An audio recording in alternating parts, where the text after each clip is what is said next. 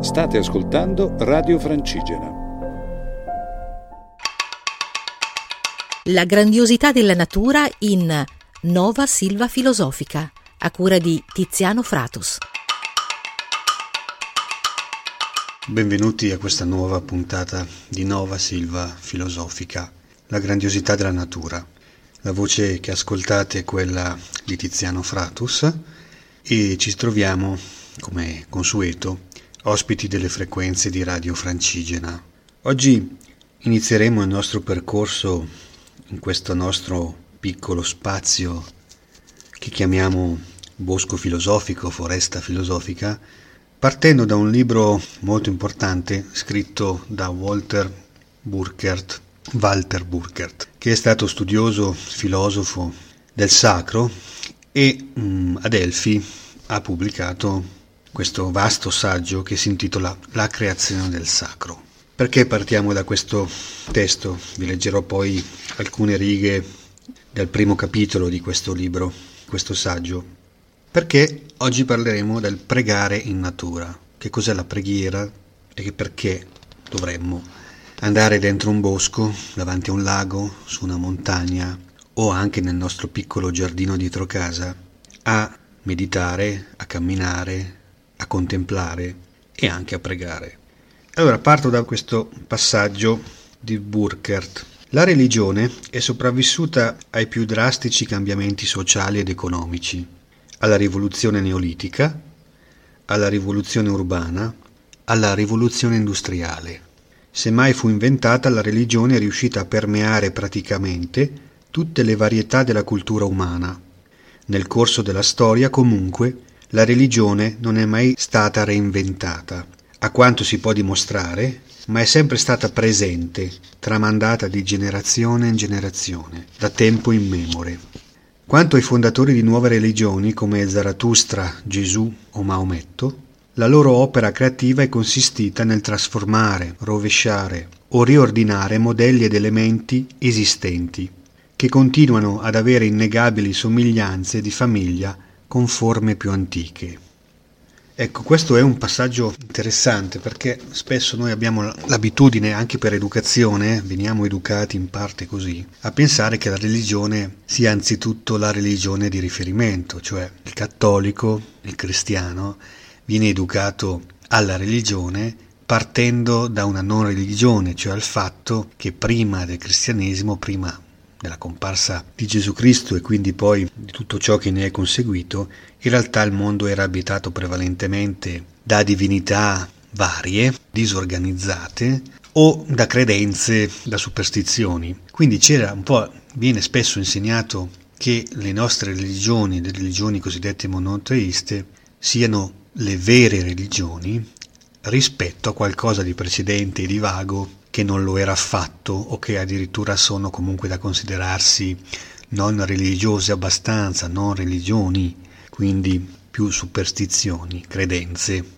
E questo avviene non soltanto per la religione cattolica, ma avviene anche per altre forme religiose, ad esempio per quanto riguarda la religione musulmana, basti pensare all'insistenza che se ne fa no, a livello anche ideologico, a livello meglio dogmatico, dell'idea dell'infedele, combattiamo l'infedele, combattiamo colui che non è maomettano, colui che non è musulmano. Il vero musulmano fa questo, così come il vero cattolico, il vero cristiano fa questo. Basti ricordare alle guerre sante che si sono sviluppate nell'arco di diversi secoli. Quindi c'è molto spesso nella religione quest'idea, nelle religioni a cui noi siamo educati e che noi in qualche modo pratichiamo, chi in maniera più fedele e chi meno, quest'idea appunto del noi siamo la religione, no? noi siamo gli uomini veri e quindi gli altri non lo sono. Ora, che cosa sia, è innegabile che negli ultimi decenni, quantomeno almeno diciamo da un secolo e mezzo in qua, non solo in Italia ma in varie parti del mondo, c'è stata una leggera, interessante riscoperta delle forme di religione, delle forme di sacralità certo a fasi alterne, però sicuramente molti scrittori e molti autori si sono trovati in natura e hanno riscoperto una forma di spiritualità arcaica, talvolta tutta da reinventare, oppure talvolta anche in comunione con quella che era la religione ufficiale, che fosse cristianesimo puritano eh, degli Stati Uniti, e ovviamente mi rivolgo agli scrittori ottocenteschi come Emerson, come Thoreau, come Whitman, che hanno fatto poi invece di, questo, di questa riscoperta, di questa riconciliazione con la madre terra, con la natura, un elemento portante di tutta la loro poetica e della loro visione del mondo, talvolta in contrapposizione invece con una visione più chiusa, che era quella appunto delle chiese ufficiali, no? anche della pratica religiosa quotidiana, e altri invece filosofi, pensatori che nell'arco di tutto l'Ottocento e a maggior ragione anche del nostro tempo, del Novecento e di questo primo secolo, di questi primi anni del, del nuovo secolo, del nuovo millennio, ovviamente si è fatta della, uh, di una comunione con la natura una, quasi una forma di religione a sé o quantomeno una forma di religiosità, di spiritualità meglio, dove sono presenti anche dei riti, quindi ecco perché è religiosità, ma talvolta invece si tratta soprattutto di sensibilità, di sensazioni, di percezioni, io uomo mi inoltro nel bosco, mi inoltro nella natura e percepisco questa unione. Percepisco che esista qualcosa che unisce me, il mio io, il mio spirito, il mio respiro, la mia esistenza, a qualcosa di molto più vasto che invece unisce tutta questa grandezza, questa estraneità che mi circonda, questo altro mondo nel quale mi immergo per abbandonare, dimenticarmi del mondo a cui sono abitualmente unito, gli umani, la famiglia, il lavoro, la città o comunque gli abitati.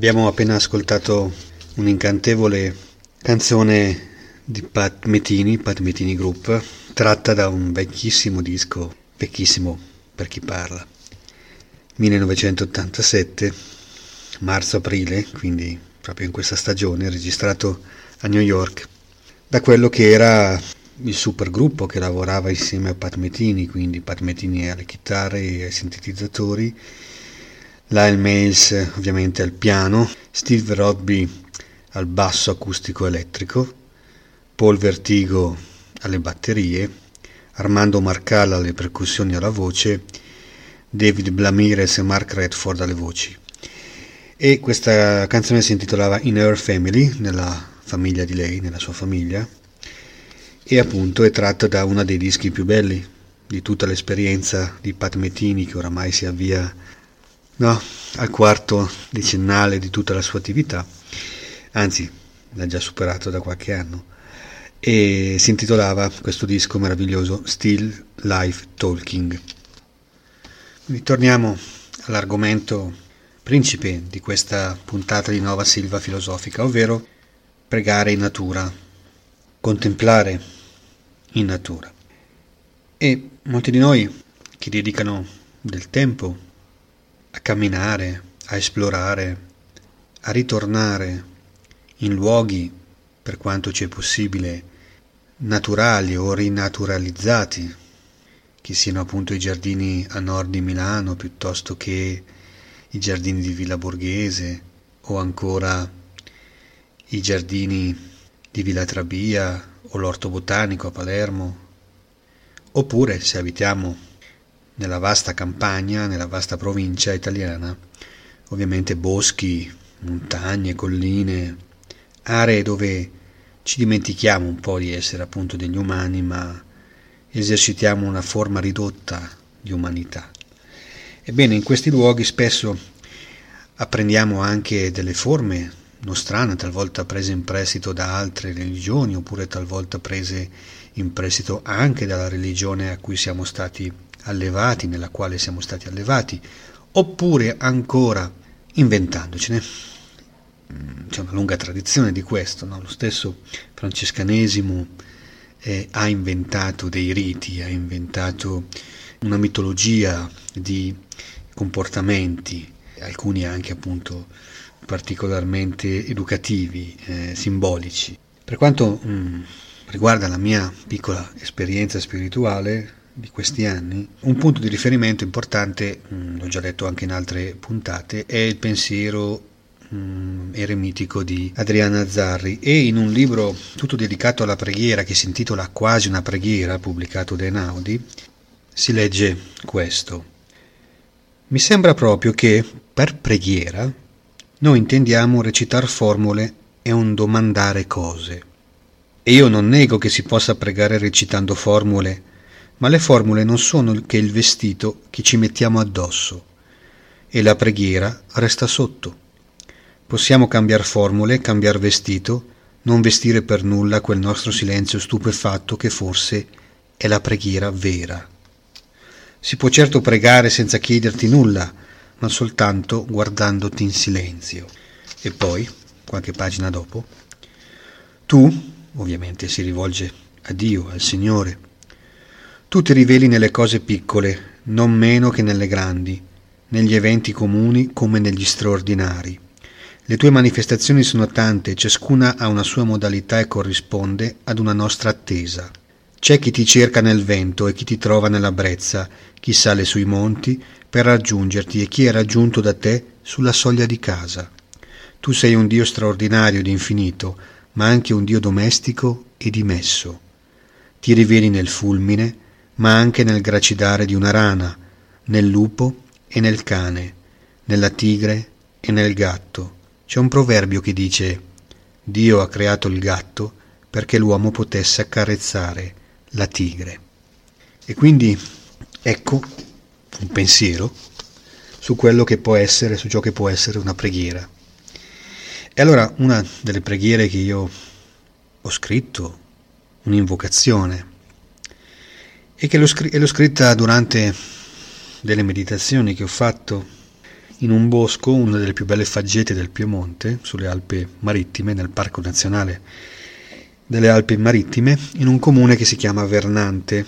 E una frazione di questo comune del Cuneese, siamo poco distanti da Borgo San Dalmazzo, per chi conosce quella zona, quindi nella zona meridionale del Cuneese, della vasta, della, grande, della provincia Granda, ebbene c'è una frazione che si chiama Palanfré e al di sopra di queste dell'abitato c'è proprio un bosco, una faggeta che è stata tessuta, allevata, disegnata anzitutto dagli umani, ovvero c'è questa tradizione delle comunità alpine e montane di difendersi dagli elementi naturali e in particolar modo dalle eventuali valanghe, costruendo dei boschi che cingono ovviamente le zone più a rischio degli abitati.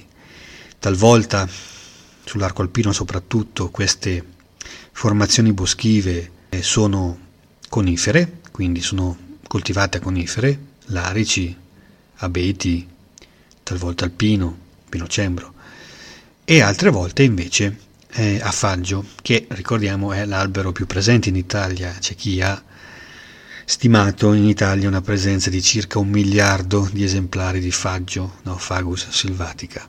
E infatti alcuni dei nostri alberi più amati fra gli alberi monumentali, no, fra i grandi patriarchi plurisecolari d'Italia, sono proprio dei faggi. Magari faremo una puntata anche dedicata al faggio, alla cultura del faggio, a quali alberi a quali mm, usi veniva anche destinato anche a livello spirituale. Eh, I romani avevano ovviamente associavano le diverse specie che già conoscevano e anche molto bene e a delle divinità, no? E il, il faggio era già una di queste piante importanti, divine. Comunque, durante queste meditazioni nella bellissima faggeta del Palanfré, ho scritto una preghiera che adesso vi andrò a leggere. Si intitola Preghiera ai faggi funambolo. È stata pubblicata per la prima volta in un libro dedicato proprio al meditare in natura, pubblicato da Ediciclo che si intitola Il sole che nessuno vede, che è un lavoro di alcuni inverni fa, e adesso penso che farà parte anche di un prossimo lavoro proprio dedicato alla spiritualità, quantomeno dal mio modestissimo e piccolissimo punto di vista. Salute a te, o gran bosco, che mi stai per ospitare nei tuoi frondai. Tu siedi, silente, sul dorso dei monti, sospiri e respiri stagione dopo stagione, espandi e concentri la tua corsa al melodiare degli uccelli. Cambi abito all'arrivo del tempo in cammino, ti nutri del sole estivo e ti abbeveri di piogge primaverili e autunnali. Abbi compassione di me, piccolo uomo cattedra uscito da pochi giorni dalle caverne. Accoglimi con la tua grazia e porgi ai tuoi abitanti la mia richiesta di cittadinanza. Di loro di pazientare a causa del mio rumore. Porgo a te omaggi di gloria. Pulisci il mio affannoso respiro pensante, alleggerisci quest'anima rattoppata e incespicante. Siederò ai piedi delle tue annose sentinelle arboree, accarezzandole con occhi di cerbiatto e mani di lattante. Fammi abitare per porzioni dei tuoi anelli la tua stessa pace, la tua anima è chiesa e tempio. Sento le tue radici sprofondare ancora di più nella terra, il tuo tronco solido, pietroso, sostenere la pesantezza dello stare in piedi e la leggerezza delle foglie che risalgono alla fonte della vita, lassù un vento le accarezza creando un mare in perpetuo movimento.